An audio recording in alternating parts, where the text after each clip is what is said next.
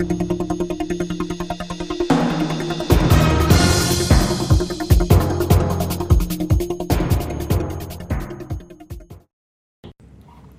Mark Pender for Econoday with Mark Rogers, Senior Economist for Econoday. Let's start off with last week, Mark. Uh, Mark, a lot has happened.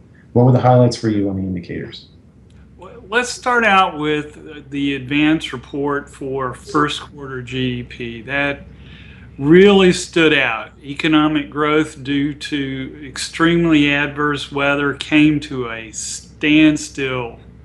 Uh, and again, it was related to the weather. Production uh, just uh, got hit by workers not being able to go to work. First quarter GDP rose a meager 0.1% annualized. Uh, that was far short of expectations of even a very soft 1.1%. Final sales were sluggish, uh, coming in at 0.7%. Uh, but traders did write the number off largely as weather related.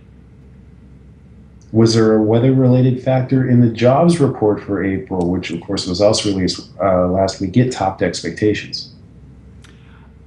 I think that's the general view, and that's my view. Uh, employment was sluggish during the winter months, and there was a rebound uh, basically as uh, sales activity picked back up, also uh, production in general.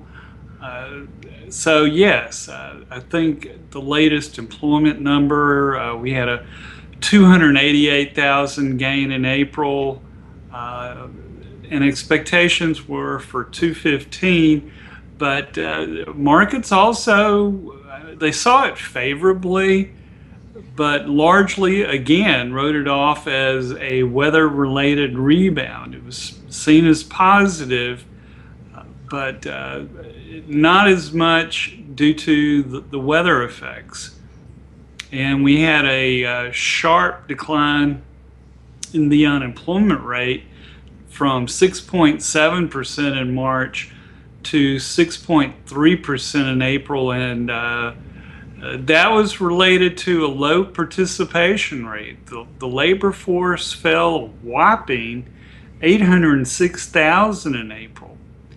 Uh, and we're starting to focus more on uh, the so called U6 underemployment rate, which includes discouraged workers it's one of uh, what is believed to be uh, Fed Chair Janet Yellen's favorite uh, labor market measures.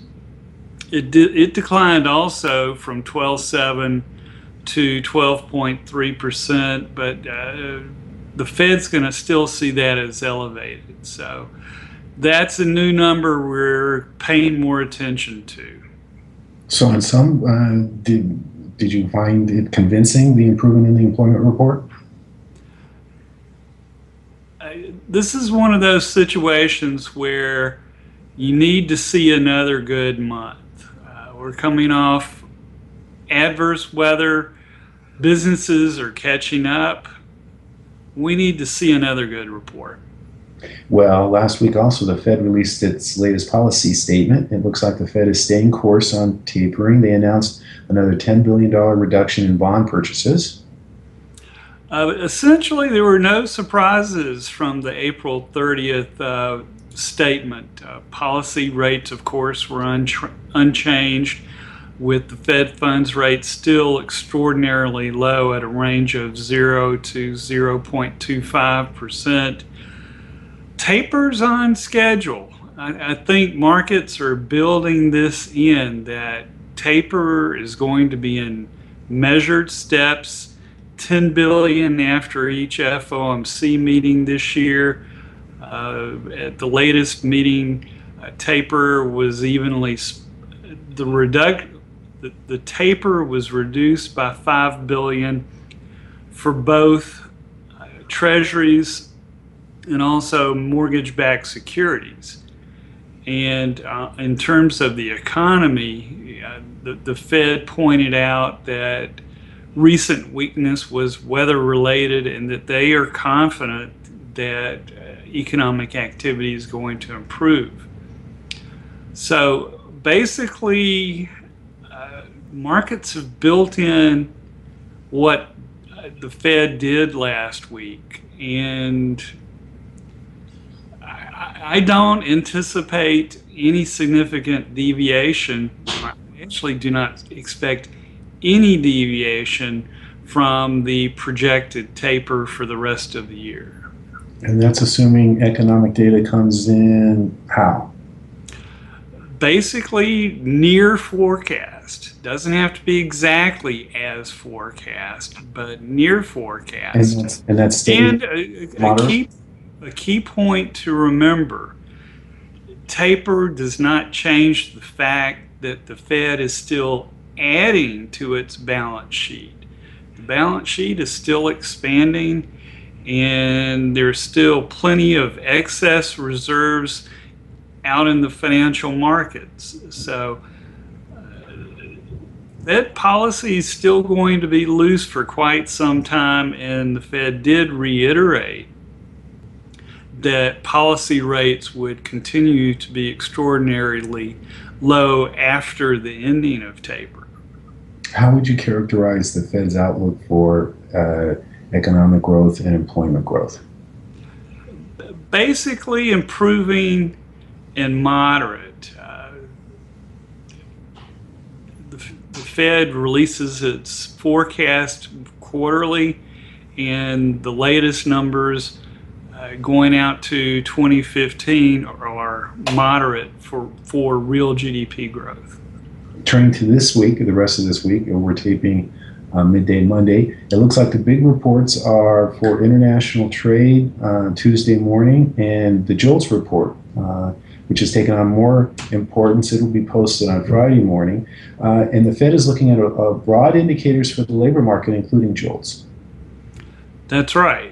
Uh, the international trade number, uh, their expectations by traders and analysts for improvement to uh, minus 40.5 billion from the most recent number of a gap of 42.3 billion. And uh, there's an interesting technicality.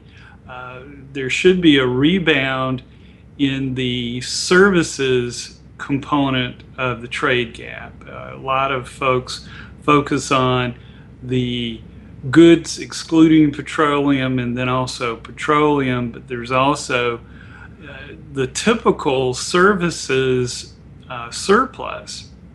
And that actually slowed in the latest numbers for February due to a payment on uh, Olympic license fees. Uh, so uh, that actually will bounce back. So we should have a more favorable number. Uh, it's just a very interesting technicality. Thank you very much, as always, Mark Rogers of Econoday. I'm Mark Pender for Econoday.